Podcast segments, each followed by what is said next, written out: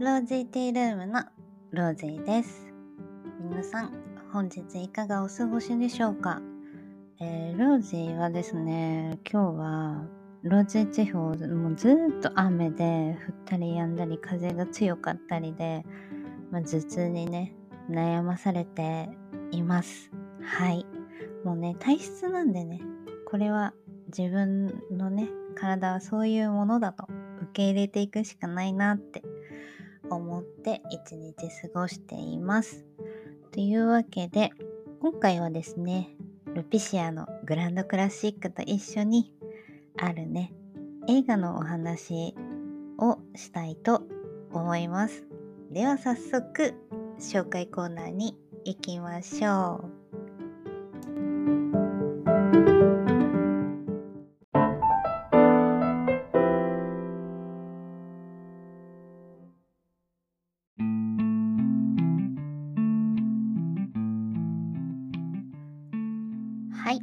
作品紹介のコーナーです。えー今回はですね、キャッチコピーがかなり強烈です。では、キャッチコピーの紹介からいきたいと思います。共感度0%、不快度100%。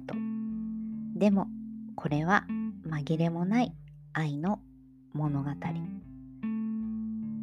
うん。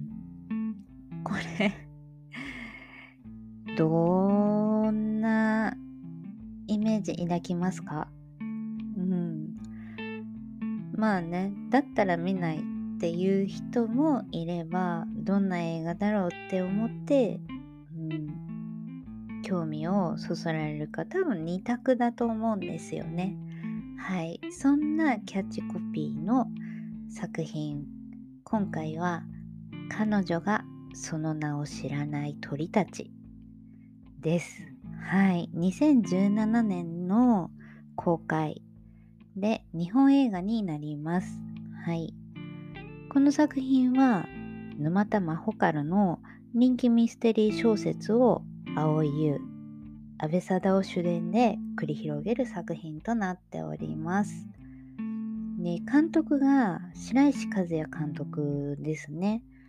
であの白石和也監督で有名なのって「凶悪」とか「日本で一番悪いやつら」とかが、うん、有名だと思います。はい。まあなんかあんまいい予感はしないですよね。ここまで ね、なんかどうなっちゃうんだろうっていう感じなんですけれども、えー唯一の救いはサウンドトラックです。はい。えー、大ママたかしさんっていう方で、あのースマホを落としただけなのにとかのね、サウンドトラックも手がけてらっしゃる、えー音楽家でもあるし、編曲家、そしてギタリストでもある、この大ママたかしさんのサウンドトラックでなんとか救われるっていうような作品です。はい。で、ロジーは今日、ルピシアのグランドクラシックに救われながら、このお話をしていこうと思います。はい。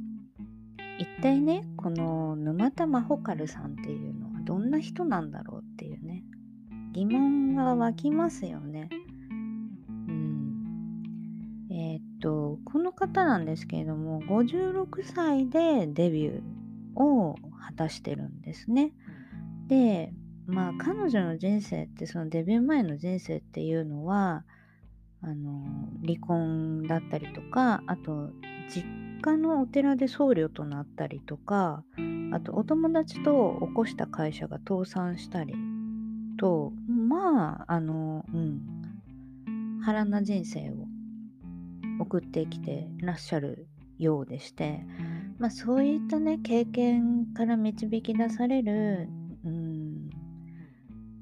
いいことも悪いこともすべて、うん、が、うん、ていうかもともと持っていた多分なんかこう言葉のチョイスの仕方とかあと、うん、ていうのかな表現の仕方、うん、とかでなんかこう世の中に認められていったんじゃないかなっていうのはよく言われていますね。はい。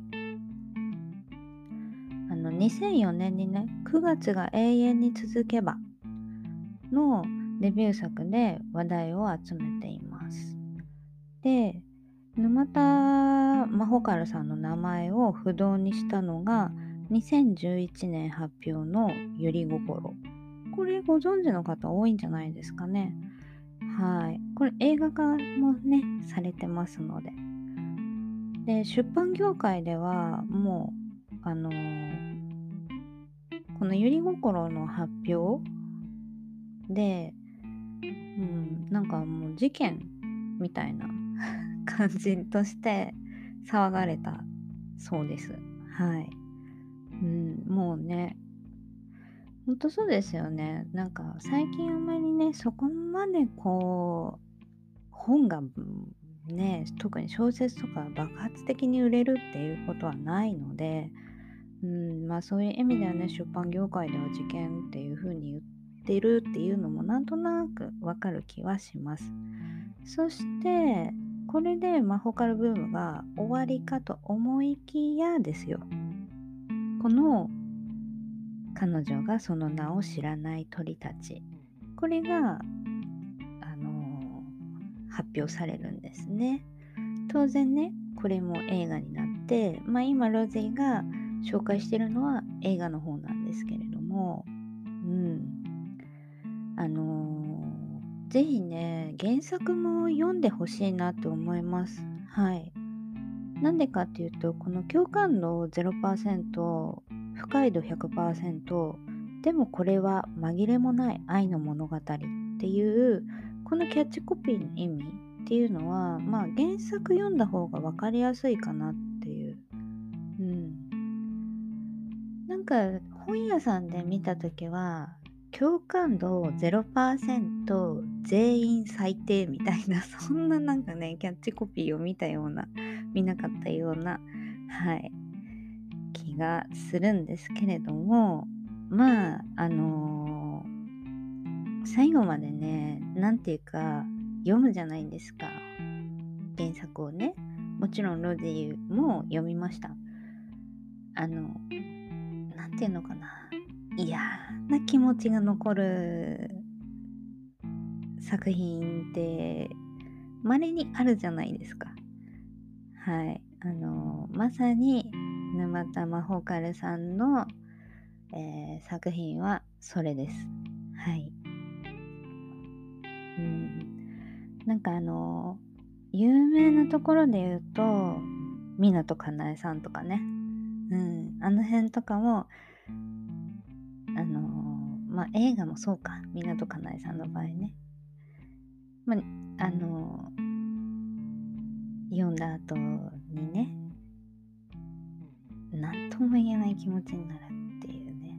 うん。ちょっといや、なんかでもいい気持ちじゃないなっていう感じの、うん。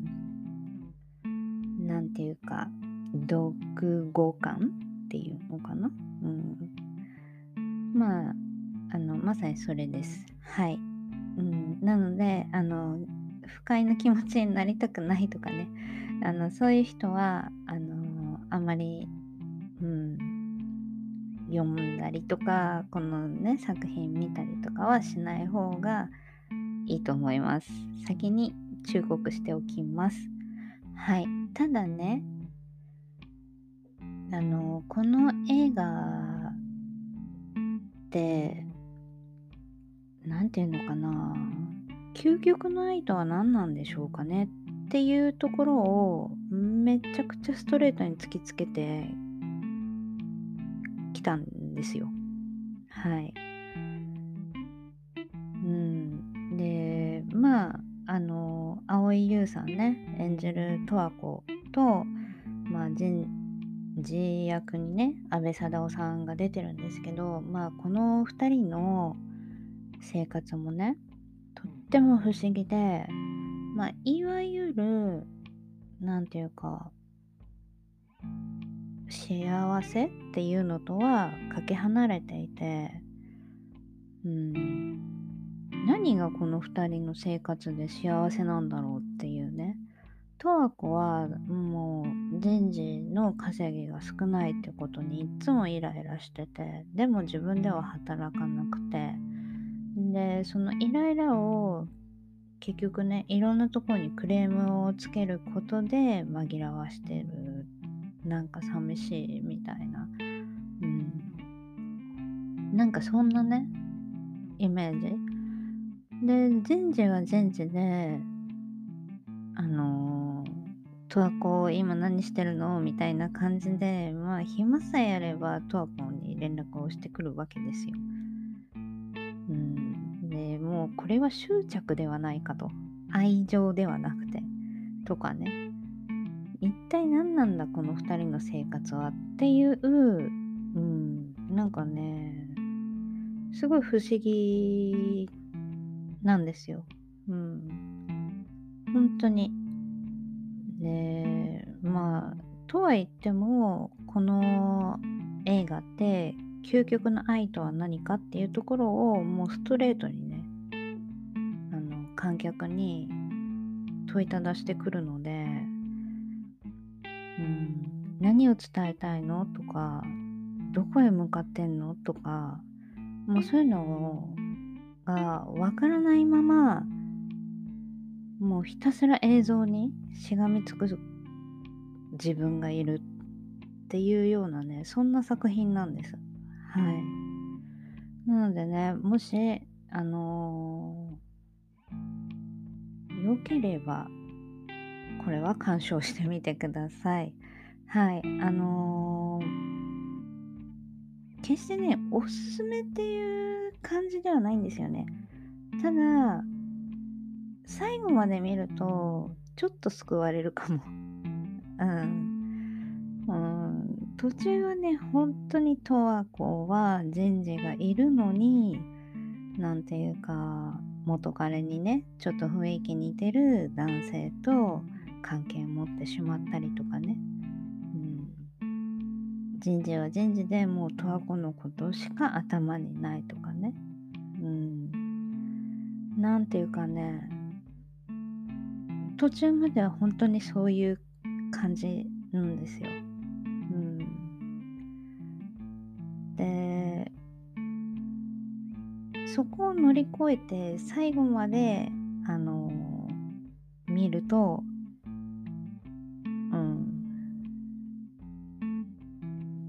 愛これを究極の愛って言うんだったらそうかもしれないっていううん気持ちにはなりますがまあ最初にお話しした通り決してあのこの映画もそうなんですけど原作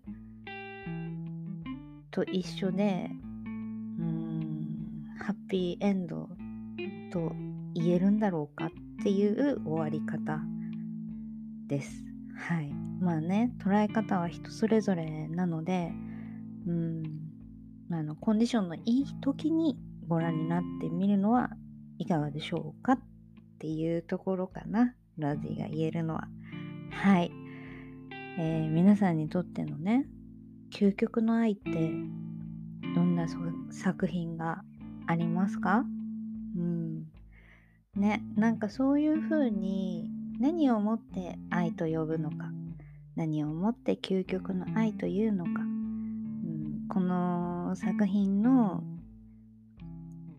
なんだろうこういうところに自分は惹かれたよとかね、うん、あれば是非 Twitter のリンクから、えー、DM 送っていただければ嬉しいです。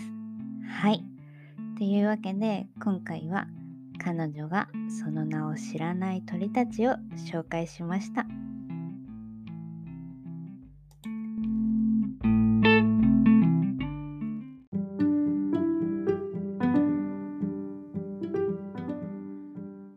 はい。というわけでね、今回はルピシアのグランドクラシックと一緒に彼女がその名を知らない鳥たち映画のね紹介とあと原作を書いた沼田真帆かるさんとかねの紹介をさせてもらいましたはい皆さんにとっての究極の愛と呼べる作品何かありますか？よかったら、えー、Twitter もしくは Instagram のダイレクトメールで教えてください。トップページからリンク貼ってありますので。はい。でね、またね、グランドクラシックの在庫がないよっていう情報とかがね、ちらほら耳に入ってきて、うん、うち、もうギリギリなんだよな。買いに行きたいけどね、なんかなかなか、あのー、空いてるお店がないから、ね今まで本当になんか欲しいものが欲しい時にパッて手に入るっていう生活がねどれだけありがたかったかっていうのがこういう時に分かりますね。はい。あのー、まあね今回ねこの作品を紹介したのもあのー、別に暗い気持ちになってほしいとかそういうんじゃないんです。うん。